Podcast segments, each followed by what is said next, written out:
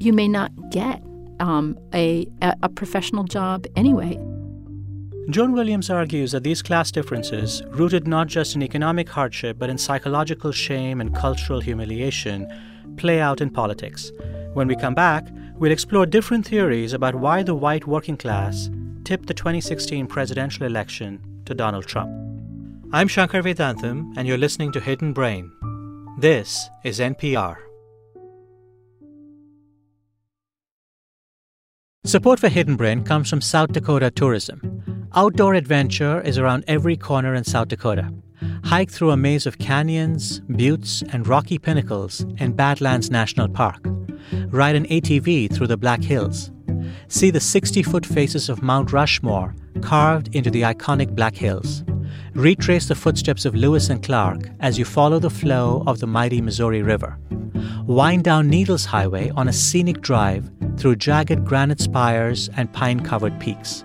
Get in touch with your wild site. In Custer State Park, see bighorn sheep, elk, and more than 1,400 bison roam 71,000 acres of wilderness.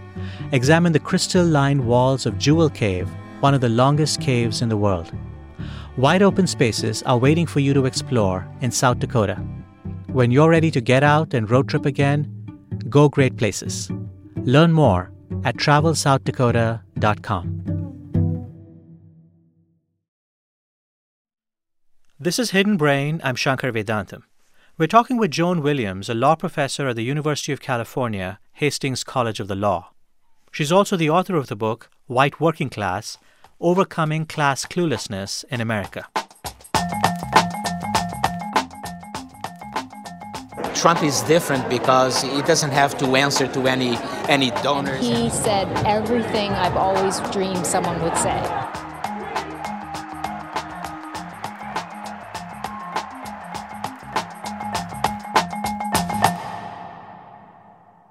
So in 2016, uh, a New York billionaire comes along and tells the white working class they're going to be forgotten no more. How, do, how does the story that you tell intersect with the rise of Donald Trump? I think the most important insight into why the white working class broke so strongly for Donald Trump, particularly in these left behind areas, um, is epitomized by a sign that said, We voted with our middle finger. Donald Trump is their middle finger. Um, they see the warts in Donald Trump that anybody with eyes sees. But I think that they voted for him and they have been so loyal to him because that's what he is for them. He is a big fuck you to the elites in the United States. And he's really effective at that. Now, that is why these middle class guys are, are very, very loyal to Trump.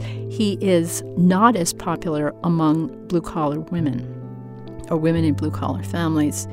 So there's that sense of not being able to be a full man because you couldn't get that blue collar breadwinner job.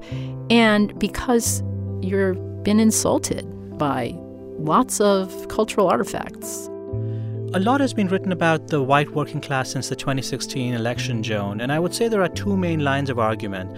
The first, that's espoused by you and researchers like Arlie Hochschild, whom we previously featured on Hidden Brain, is that Trump was white working class America's response to years of humiliation and neglect.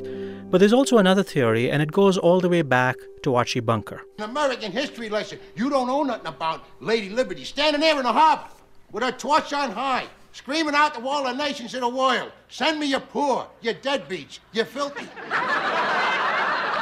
And all the nations sent them in here. They come swarming in like ants. Your Spanish PRs from the Caribbean there. Your Japs, your Chinamen, your Krauts and your Hebes, and your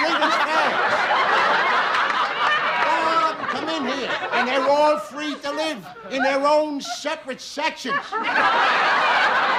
Where they feel safe, and then bust your head if you go in there. That's what makes America great, buddy. So, Joan, how much does racial resentment or xenophobia explain the political choices of the white working class? Uh, I think the economic deprivation, the class culture gap, and the racial anxiety